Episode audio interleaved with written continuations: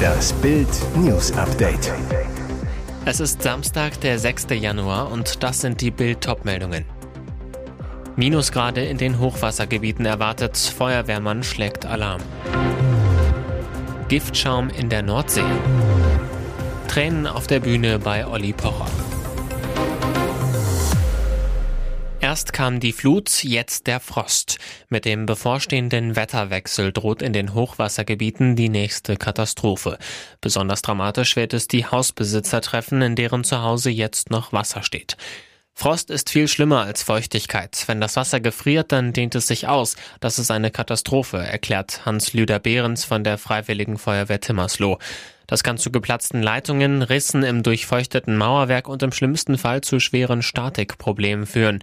In den betroffenen Gebieten arbeitet die Feuerwehr daran, die Häuser so schnell wie möglich wieder begehbar zu machen.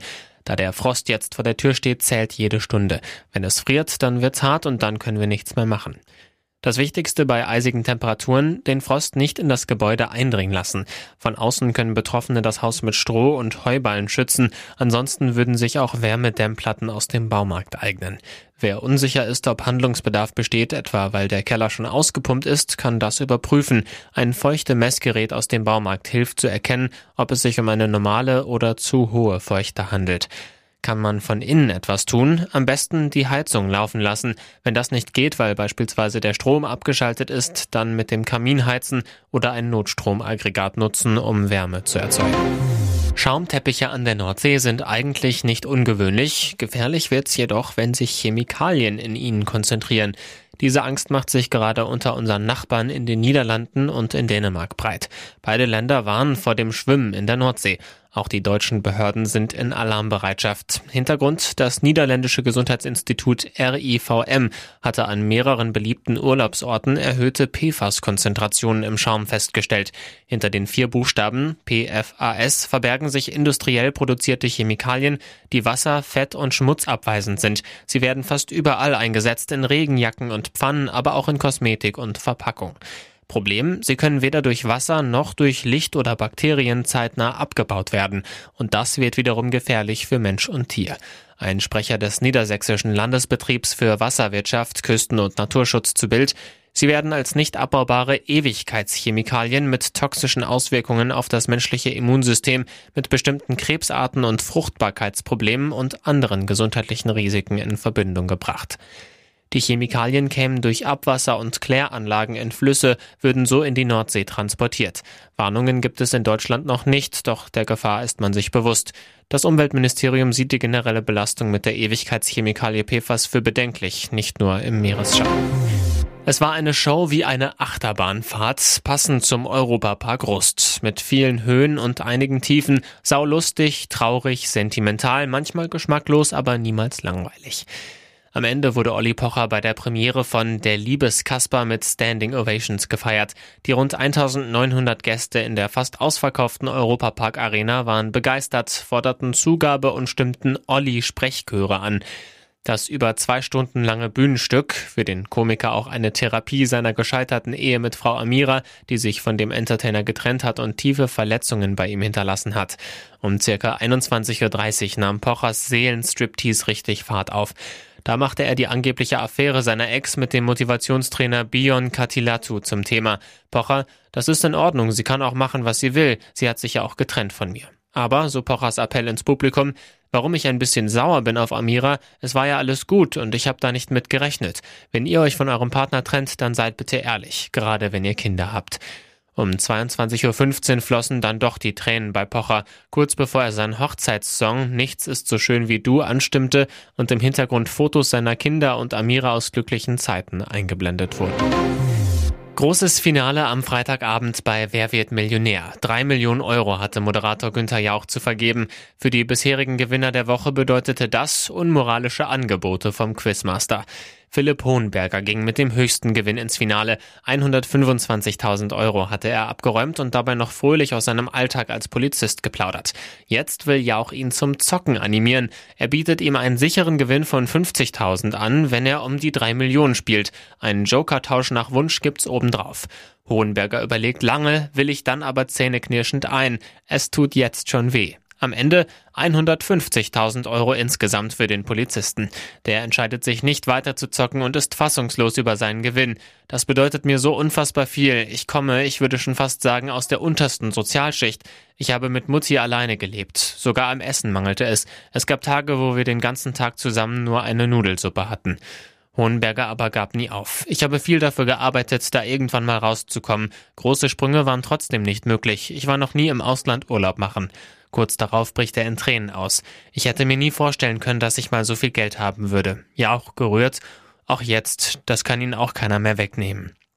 Sogar der erste Urlaub im Ausland ist mit dem Gewinn drin. Schon bald will Hohenberger Neuseeland bereisen. Und jetzt weitere wichtige Meldungen des Tages vom Bild Newsdesk.